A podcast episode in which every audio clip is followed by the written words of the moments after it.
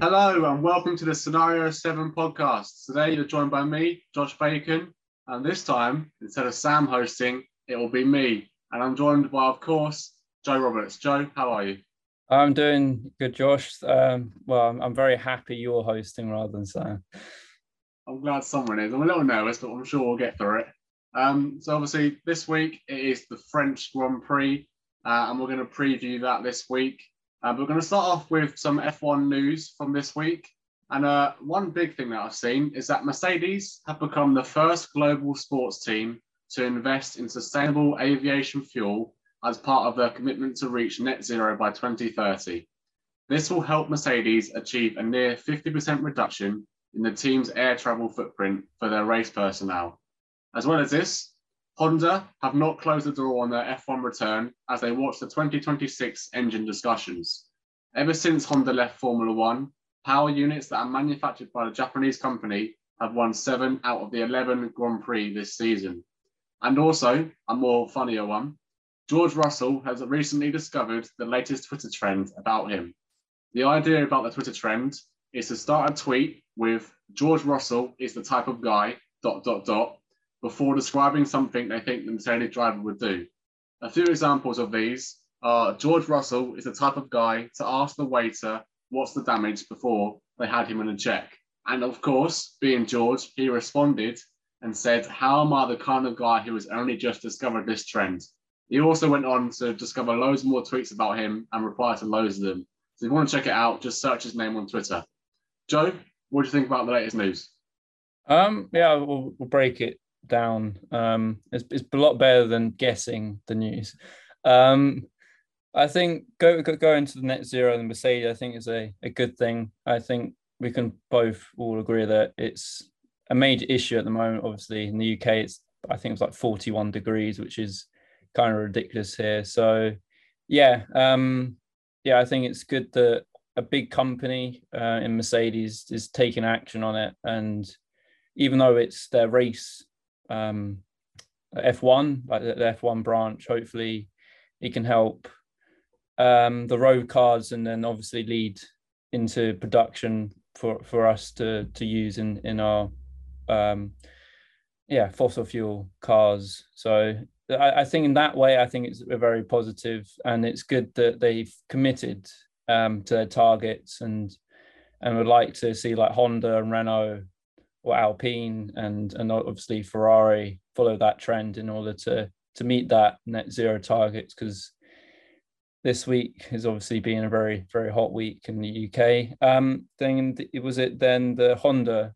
I I think it'd be an interesting interesting one if Honda come back in. It'd be kind of a bit like well, I, I we thought we were, were rubbish and now suddenly winning a potential another world title. So yeah, I think it's a bit it's exciting, but a bit like, well, you should have been there for the ride and put your money where your mouth is, sort of thing. And so actually support Red, uh, Red Bull, and then go on to the George Russell trend. I haven't seen this, so I'm gonna be looking forward to um, seeing this on Twitter after after the, uh, this um, recording. But yeah, it's it's one thing I like about the young uh, generation is that they're they're interacting with fans and they're actually kind of more caring about it. It's more an F1 experience for, for the fans, and I also think that um, it's yeah, it's, it's a nice change to the like 2010 when it's just more serious. So it's very very good to see. Yeah, I agree. these drivers are definitely more active on social media, which can be both a good and a bad thing. But um, obviously for this week, it's definitely brought a, a lighter side to F1 to the world. Uh, moving on, we're going to talk about the actual track itself. So the French Grand Prix is held at the Paul Ricard circuit. It has hosted the FIA Formula One GP since 2018, having previously hosted it intermittently from 1971 to 1983 and every year from 1985 to 1990. So it had a break and it's uh, luckily come back. The circuit itself is 5.8 kilometers long with 14 corners. It has two DRS zones, the first being on the home straight, the second being on the long back straight before the chicane at turn eight. Joe, what do you think of the track? Um, personally, I don't really like this track. Is in it's just every time I've watched it since obviously last year was actually a bit more exciting because I, I think it was a couple of laps and then obviously Max overtook Lewis Hamilton. But I think for me it's quite boring. Um, there's also rumours of this circuit getting off the calendar, which if it's between Spa and the French Grand Prix, I rather choose Spa because they're more exciting, even though um, there's slight danger in the wet. It's just part of F1. Um, but I think the French Grand Prix just it's it's too spread out, and I think the barriers are too close together. If it was the barriers closer together, more uh, compact circuit, actually like being like more. If it was a street circuit, for example, I think it'd be a very good circuit because it's got all the corners and all the straights that you need to be a good a good race circuit. But the fact is, there's no danger to it. You only need an engine blowout to actually cause um, a safety car or spinning in turn one, like Tsunoda did. I think it was qualifying.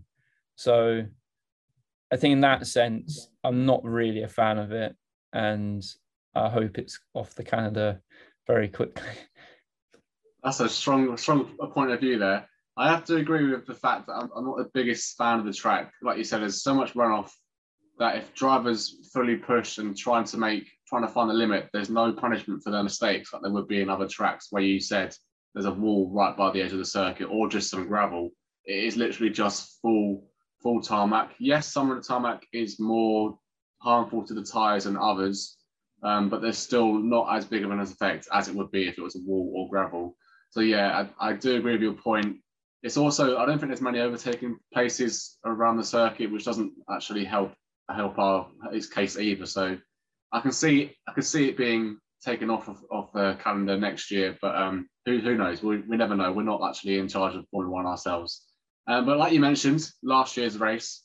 Um, I'm going to go on to describe what happened last year, and then we'll go uh, ask you for your memory from last year's race. Um, but Red Bull, they took their third consecutive win of the season at a, what you say, cracking French Grand Prix, courtesy of Max Verstappen. He passed Lewis Hamilton with two laps to go to claim his 13th victory of his career.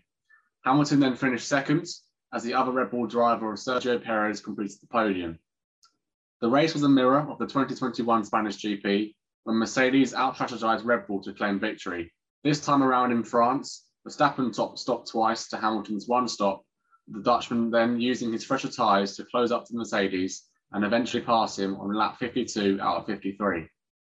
Verstappen made it the perfect weekend after securing pole and the win. He also then secured the fastest lap of the race, four points. Behind the front three was a disgruntled Valtteri Bottas, who complained to his Mercedes team at that time that he was ignored when advising them to switch to a two-stop. And behind the leading four was a superb day for McLaren, which saw Lando finish fifth ahead of his teammate Daniel Ricciardo in sixth. Alpha Tauri's Pierre Gasly demonstrated strong pace to take his best ever finish in a home GP of P7, uh, who finished ahead of the Alpine of Fernando Alonso in P8. Finishing up the top 10, excuse me, was Sebastian Vettel in P9 ahead of his teammate Lance Stroll in P10. The rest of the order was as follows Sainz P11, Russell P12, Tsunoda P13, Ocon P14, Giovinazzi 15th, Leclerc 16th, excuse me, Leclerc 16th, Raikkonen 17th, Latifi 18th. Oh, someone's stuck in my throat. Woo, it's going well, Joe. That's fine. Latifi 18th, Schumacher 19th, and Mazepin 20th. Joe, what's your memory from last year's race? Yeah, so I'll, I'll give your voice a rest. Dying here. Drink some water. Um, yeah, as in, I think my memory from this race is um, going, going. I was actually going back to your point about the Spanish Grand Prix. I think it's as I flip around. I think for me, going back to the race is that it showed that Red Bull can strategize very well. So I would I would say it's um, Perez letting uh, Max through because that ultimately decided that he was the cat actually catch Hamilton. So I would say that, but also the fact is that um, it felt like Red Bull in terms of a strategy point were on were on uh, not on different level, but the just a cut above in that time of the year on strategy, as well as I, I can't remember that point. I think it was was it after the Silverstone? I think it was. Uh, yeah, I think it was after Silverstone. Yeah, so it's basically getting our own back on obviously the collision that happened there. So I think that'll be my memory. The fact is that Red Bull hit back at, um, at uh, Lewis, Lewis Hamilton, and Mercedes. Nice. Well, hopefully my voice stays this time. Uh, moving on towards the end of the podcast. Uh, obviously, we, produ- we do predictions every week, and we have a points table of how many uh, points or how well we're doing with our predictions. So I'm going to change up slightly to what Sam does. As he usually just tells you the averages. I'm going to tell you everything we have on everyone so far because we are just over halfway through the season. So we'll see how everyone's doing. Obviously, Matt is still top, and uh, he actually has 19 points in total with an average of 3.2 because he's only he's only done it six times. Then in second place is Sam with 29 points, so 10 more than Matt himself. But he has a lower average of 2.6 because he's he's attempted it five more times, which is a total of 11 more than Matt. Then I'm in third somehow. I think I smashed it during Britain, so I've actually got quite a few points. Uh, I've only got five points, but I've got an average of 2.5 because I've only done it twice. I've only done attempts twice. You, Joe, yourself, you're in fourth. You have 11 points with an average of 1.8. And you have also attempted it six times with Matt. and then last is Rob, who only has one point, and he's also attempted it two times, so he has an average of 0.5. So moving on to our predictions for this week, what we have is first accident and the lap, first safety car slash red flag and the lap, first pit stop and the lap, first blue flag and the lap, most overtakes and how many, and the top three, so the podium. Joe, what are your predictions? Um, well, I didn't realize I was fourth, so I might actually change some of my prediction to a more actually realistic way. Um, so uh, first action, I think it's obviously is go there. Um, I am going to pick. Um, yeah, I'm I'm going to pick Tsunoda for this one. Um, I'm going to pick lap six for that incident. Is a still a bit of a hothead. Yeah, and I think he will do some damage. I also think it might be a rand. It might be a very um, random one. It might just be like Leclerc or or Max or something like that. Um, then first safety car, I picked Lance Stroll. Again, it's just traditional hot streak. He can just hit somebody out um, out of nowhere quite quickly. Uh, I think that's got to be happen. I'm gonna go for lap one. It's gonna be a lap one incident. Um, and then safety, uh, well, sorry, pit stop. I have gone for Russell, uh, just generally just because I think that Mercedes will try something clever. I haven't put a, a, lap in my prediction for some reason, so I will go off the cuff of it. I will go lap 20. Okay. I'll, I'll, just let you know there are 53 laps. So um, if you want to change it, change it. But there's 53 laps of the race. I know I'm going to go for 20 because of the hards and the mediums, or maybe a two stop. I think Mercedes will try something different. Blue flag, I think it will be 28. So probably middle of the race. And uh, overtakes, I picked Alonso. How many overtakes for Alonso? Uh, six. Six. Lovely. So we've got a similar theme for our accidents and safety cars, but uh, I've just swapped them around. So my accident is Stroll on lap one, and my safety car is Tsunoda on lap one. Uh, I've changed two different drivers to keep my bases, op- my options open, and I've also chose lap one because, like you said, those first few corners in the race are quite tight and can be quite dodgy with that many cars trying to go into them. So I can see a a first lap safety car or incident taking place. Uh, first pit stop to also cover bases in case there isn't an incident on lap one. I've chose Daniel Ricciardo to pit on lap 15. My knowledge there has come from last year's race because people started pitting around that sort of time last year. Uh, first blue flag, similar lap again. You said 28, but I've gone 29. And of course, we've both gone with Latifi because we all know he's the slowest driver on the grid. Uh, and most overtakes, I've gone with Valtteri Bottas, and I think he'll get five.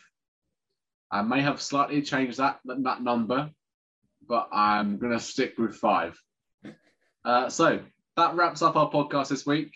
Thank you very much for listening. Oh wait, wait, top tier. We need top three. Remember? Oh, top three. God, Joe, if you weren't here, mate, we would have finished the podcast. Yeah, and then Sam would be annoyed at us. Sam would have been fuming. He's going to use that in the edit now. We listen to him. Well, like you said, top three. Away you go. Um, well, I, have well P one is probably a bit of a fanfare. I've gone with Leclerc again. Oh, okay. Just because of fantasy, have to keep it going. Um, then P two, uh, Max, just just generally just because it's at the moment it's in that order in terms of who's I don't think Perez and Sainz are at that type of pace, even though they've done well at previous races. Um, I picked Lewis Hamilton for P3. And the re the thing is, I, I, I it's either going to be I completely just got this wrong, and the Mercedes are going backwards. But I've got a, a real um, feeling that Mercedes will push the Ferraris and Red Bull and may, potentially win it. Um, so it could be Lewis P3 or Russell P3, but I den- generally think the big updates that Mercedes have got on their car that they can um, push um, the Red Bulls and Ferrari. It's probably going to go back on my words. It's probably going to be clipped by uh, by Sam. Yeah, but I, oh, I generally yeah. think Mercedes will, will do well in in France. And also, there's not many bouncing. Um, it's quite flat, so. That was exactly going to be my reasoning. I have gone very similar with you again, with uh, the same three teams in the top three, and I've, like you said, um, France is very flat not very bumpy. It's quite smooth, and it's a lot of medium to high speed corners, which is what Mercedes have been doing well at recently. Um, and obviously, like you said, they're bringing upgrades, so I think they'll be in the fight for the win. But my podium is slightly different to yours. I've gone with Leclerc in P3, Hamilton to come P2, and I've got Verstappen to continue his dominance from last year and to compete for the win and win this year. I just think the Red Bull around this track it just seems a bit too maybe not dominant, but it just seems a little bit faster than the other cars. My my words might be bitten here because of the new the new changes in the new car, but I still think the Red Bull will dominate this weekend like it did last week or last year. Sorry, um, and I think Verstappen will get back to back victories around France. Uh, but you know, we, we probably we could be completely wrong. We usually are. Um, so who knows what's going to happen this week? Um, but hopefully everyone enjoys the race. Um, well, let's hope there's overtakes because there isn't usually that many overtakes around around France, but um, I'm sure it'll be a good one. And this time, that does wrap up the podcast. I apologise for almost forgetting our top three, but luckily Joe is here, and that's why there's two of us. Uh, so uh, we do get through everything. But yeah, thank you for listening. Thank you for watching, Joe. Thank you for your time and your lovely opinions as always. Um, please don't forget to subscribe, comment, turn notifications on, follow us on all of our social medias. We soon will be posting more content. I know we probably say that every week, but we now have someone dedicated to working on our social media. So hopefully some new and exciting stuff will come out soon. So keep posted, keep aware, and uh, we'll see you next time. Thanks, guys.